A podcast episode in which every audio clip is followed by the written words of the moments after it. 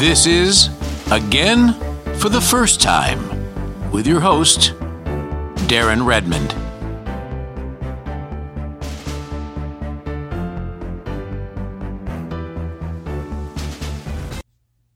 Hello, and welcome to a special edition of the Again for the First Time podcast. Today is Sunday, September 10th.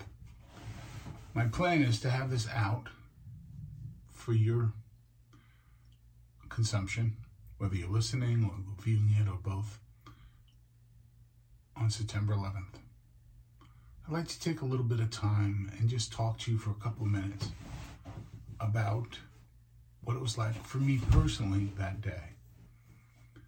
I was not at the towers when it happened, but I was in Manhattan, specifically NYU Medical Center, where my dad was having a procedure.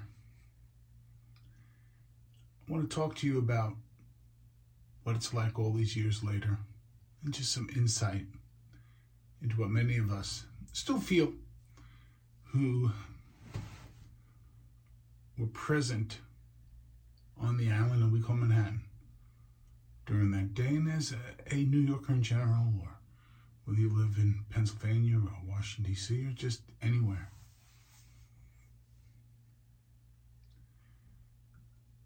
I will not be eloquent, usually never am. And I'll probably stammer and mutter and do all sorts of kind of things. And again, I'm here at the studio of the home sauna on Cape Cod, Massachusetts. That was a, a day, it was beautiful out, and it was an election day, I believe a primary day for governor. And my dad called me and asked me to escort him to NYU Medical, which was uh, sort of it wasn't midtown and it wasn't downtown, downtown, downtown, right in the middle. And um, of course, I did. It's my dad. I love him and I miss him. By the way, he died in 2015, and he was having some uh, skin lesion, precancerous cells removed. And we show up, and I'm sitting there in the uh, waiting room for him as he walks in for the outpatient procedure. And all hell breaks loose.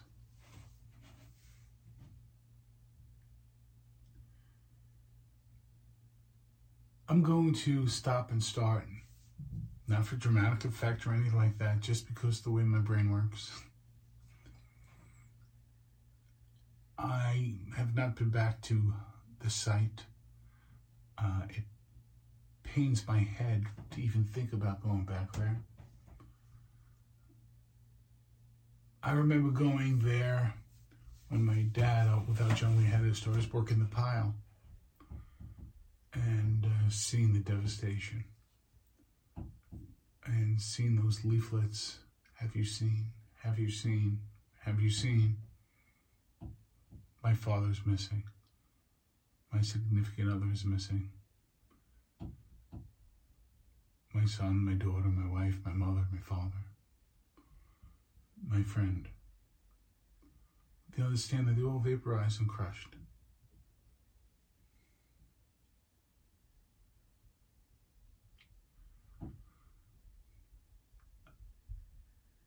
When I was sitting in that waiting room, and you just you're there, you you know it's just a regular procedure, but you just kind of say a nice prayer, and you're sitting there, and you're just kind of going on your day. I'm thinking about some of my clients I had to see, some of which were in the World Trade Center, um, who died that day. Some of my clients died that day.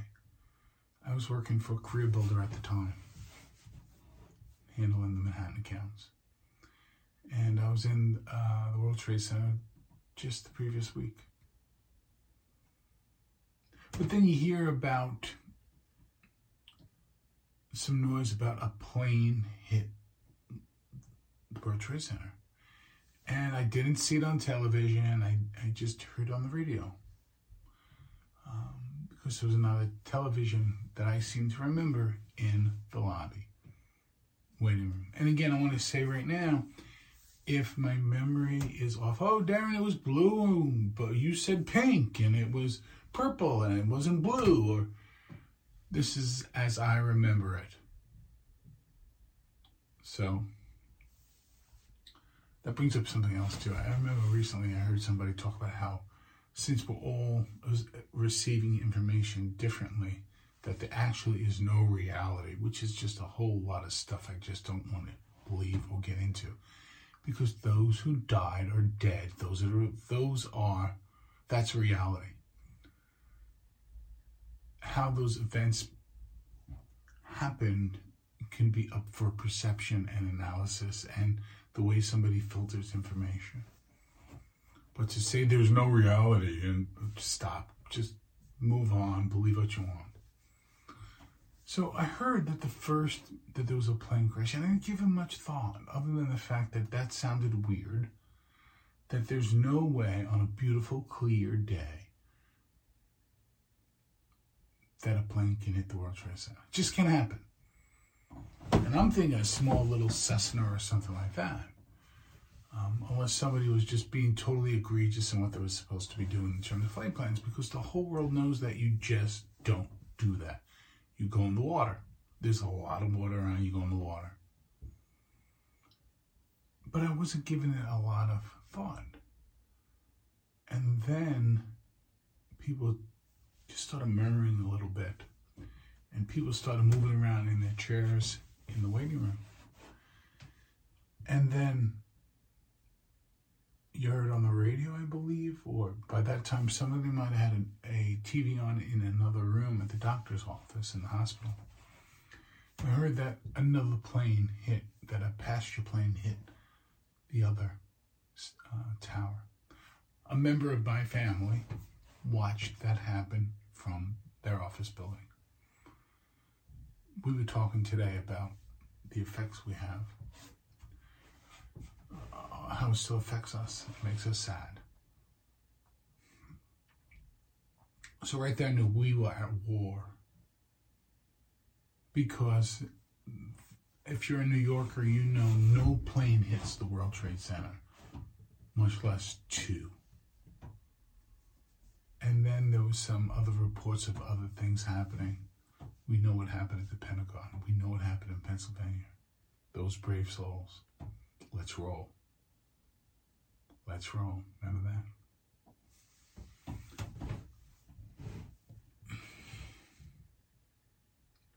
So all this chaos is coming on.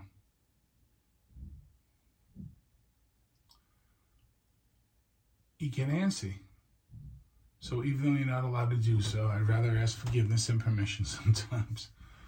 I went up to the roof of NYU we eventually got um, asked to leave there.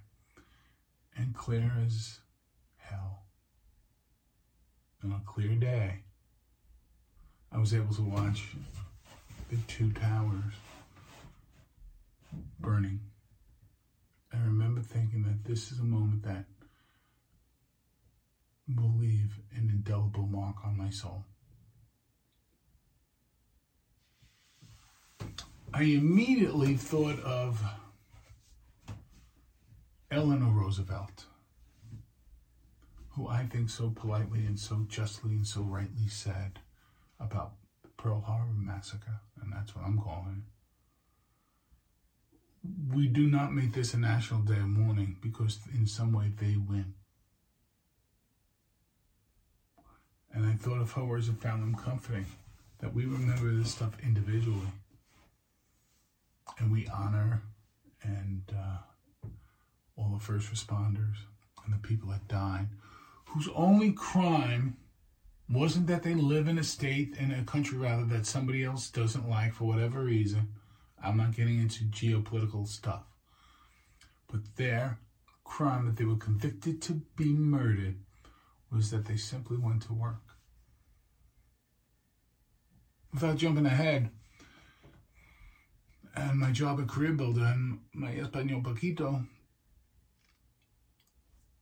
I was working to try to rebuild people's resumes who were undocumented, wonderful people who who got out of the building in time, one of the towers in time.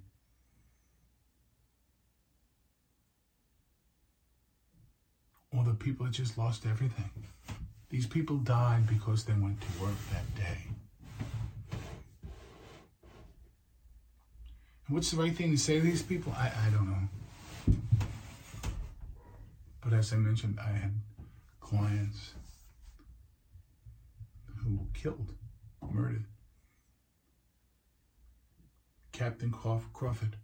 I'll never forget you because I love your family who went to my wedding, my beautiful wife. And then we find out what happened to you. To one of my childhood friends I grew up, one of the best softball players I've ever seen play, in schoolyard softball, lost his wife. Gentleman that I worked with at the company I was with prior to Career Builder lost his wife, and on and on. So now I'm on the roof of NYU Medical. And we have a bunch of us just watching in awe because there was nothing else to do. And I remember thinking that there's some well meaning people who are probably running up to the roof and hopefully helicopters will be able to get them. But as we know, that would not be possible. People just jumped because it made more sense than suffocating or being incinerated and slowly burning to death. People made phone calls, and this is not bluster. We know this happened because we knew of the situation personally of a woman who was on the phone talking to her husband who was promising her that he would leave even though the announcements in the building were saying to stay in the second tower who died as he was on the phone with his wife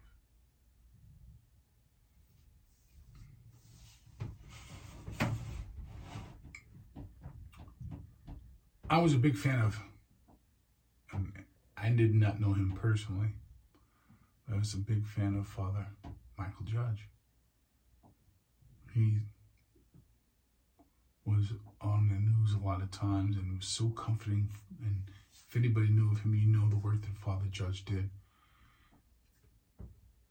He was one of the first people killed when somebody jumped out of the building, fell on him as he was giving last rites to somebody else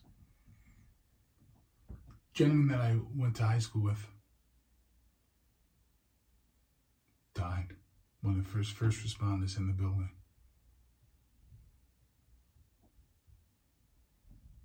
I'm from a family of police officers. And the bar that I worked in for so long were policemen and firemen. And I don't need to tell you the hundreds of New York's bravest who perished that day and over 23, 24 of New York's finest and Port Authority people and just people just trying to make a buck to pay a bill. To go up to the Catskills one weekend a year or one week a, a year, or maybe go to Rockaway to show their family some love and affection. They just were killed. So now I'm back in the building, and believe it or not, I found a payphone that works, and I try to call my family. But the cell tower starts to melt away as the towers burn. And in the middle of the phone call, the phone died. My family thought I was dead. I didn't get to hear from them or talk to them because there was no cell service. For hours later, so now I am in the hospital and just waiting for my dad because there's an old saying, control the controllables, right? What can I control? I can control that I'll be there for my dad when he gets out of surgery. Because these doctors, by the way, are still working on him as they should. But they had to be focused on their own family and how they're going to get out of the get off the island. And then one of the most surreal things I've ever seen, and I think of this sometimes at night when I can't sleep. I am in the lobby and they start to set up the trauma unit for all of the wounded people who come in, except no one came. And as I turn around, there's a young woman. The elevator's open. And she comes out in a wheelchair, being pushed in a wheelchair, holding a brand new, beautiful baby. Born on this day. On this day of hell on earth in Manhattan. People running across the Brooklyn Bridge to try to get out, worrying that at any moment the bridge will blow up. She's holding this beautiful child. And that gave me so much hope because that's what we have in this world hope and faith. And I do have faith, and I am a believer.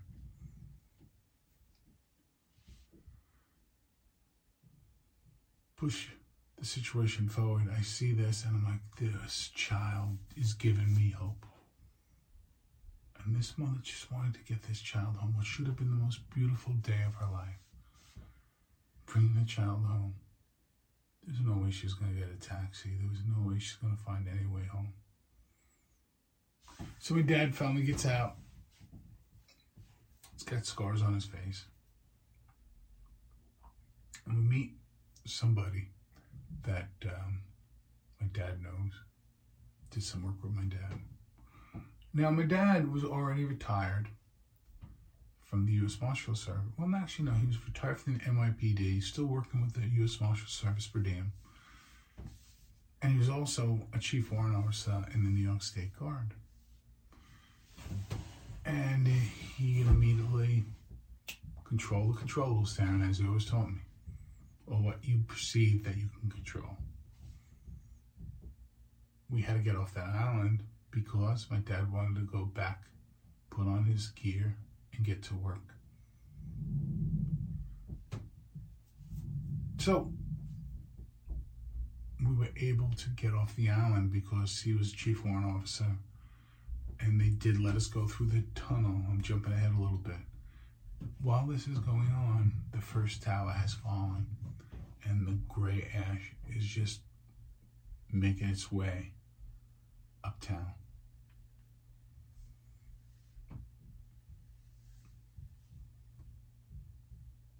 It was hell on earth.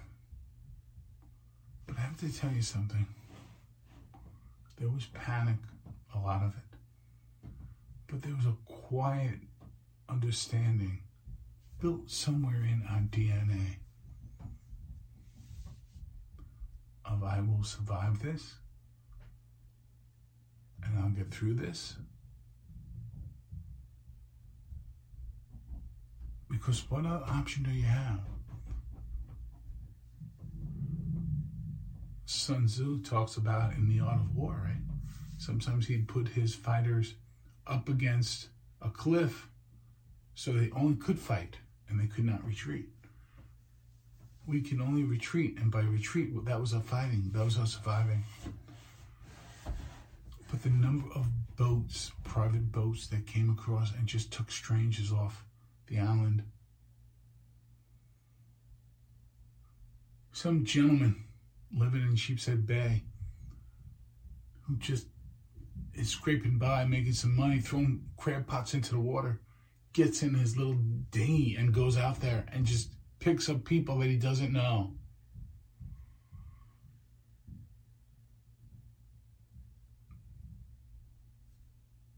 I was never more proud of living and being a New Yorker than on that in New Jersey. And when I say New Yorker, I mean Connecticut, New York, New Jersey. You know what I mean? Boston.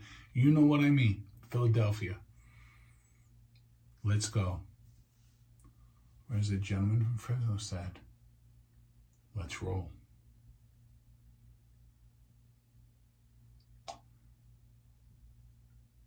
Person helping person. This was a time when people didn't step over each other. It's very, it's very weird as I kick the stand there to see Who concert people step on each other and kill each other. Or, but on that day, people were very orderly, and it wasn't people going, no, this line only, this line just people helping people intrinsically because everybody was scared. When all you have is hope, and in, in a lot of people's case, like my own faith, it's amazing how calm you get. There was a lot of calmness in that carnage.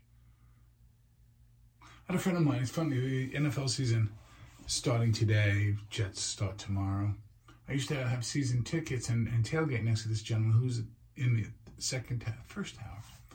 And he talks about how it swayed, second tower. He talked about how it swayed. And that's the last thing he remembers until he was on 14th Street in Union Square. But he talks about how orderly everybody was. P- panicked, yes. Fast, yes. But just let's get out. And something deep inside. Sometimes and again, I'm not advocating anything, whatever, but you know, if something just doesn't sit right with you, don't let it sit right with you.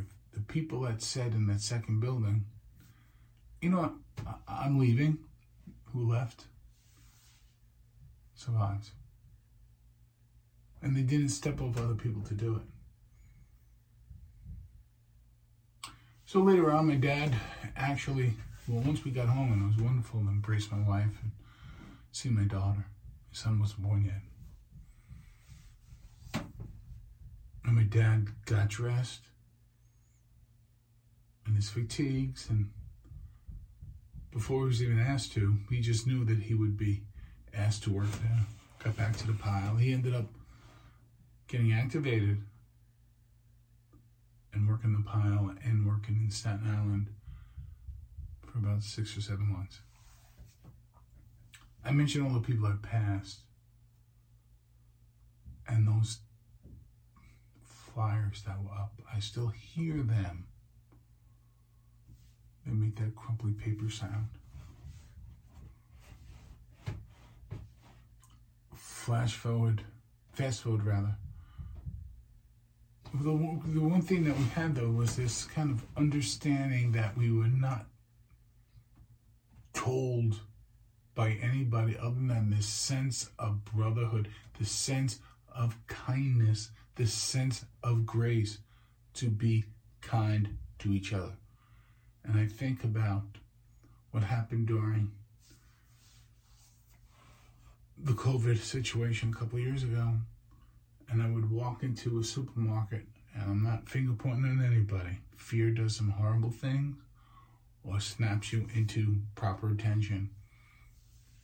And I just remember watching people step over each other to buy extra toilet paper and then showed on on their social media, look how many I have. Well, grandma has nothing. But you don't want you want to buy some from me? Here, I'm going to overcharge you.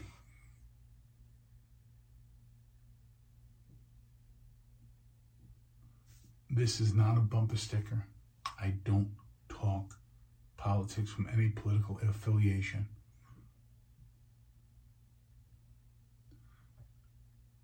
I want to see everybody be the best person they could be. Be well. Be brave. And if you can't be brave, just be a good listener.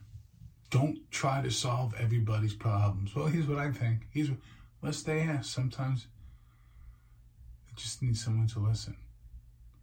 I learned from working in recovery now for a couple of years and do a lot of stuff now behind the scenes. Sometimes the best thing you do is be a listener, but be an active listener.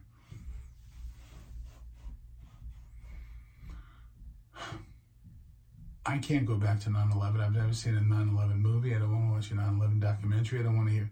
And I don't want, and again, you do you. If conspiracy theories or going to museums, and I'm not equating the two, or going downtown to show your your it's all okay because there is no right answer. Shame on you and I say shame sort of metaphorically speaking, if you think your answer is the only right way when it comes to how people process trauma, for me, I want nothing to do with ceremonies. I know why they're there. I want nothing to do with going to a museum or seeing a movie.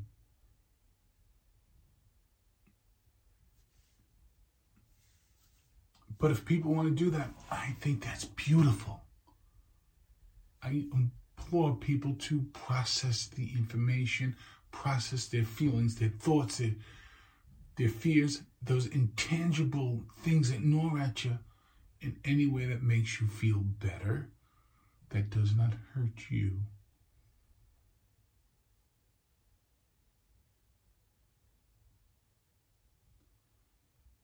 So I ask you this. Let people be. And if a person needs to sit next to you and play with their phone, don't take it as an insult. Understand that they're just processing in the way that feels comfortable to them. A child that was left alone to sort of work out their feelings in a crib.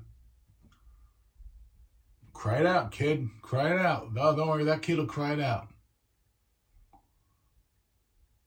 That coping skill doesn't just go away 50 years later, does it? But you may want to sit near them and see how they're doing. And however they're doing is okay. I wish you nothing but peace and grace and faith. I know that you were born for a purpose. On this 9 11, I bid you peace. We'll talk soon. This is Darren Redmond from the Again for the First Time podcast.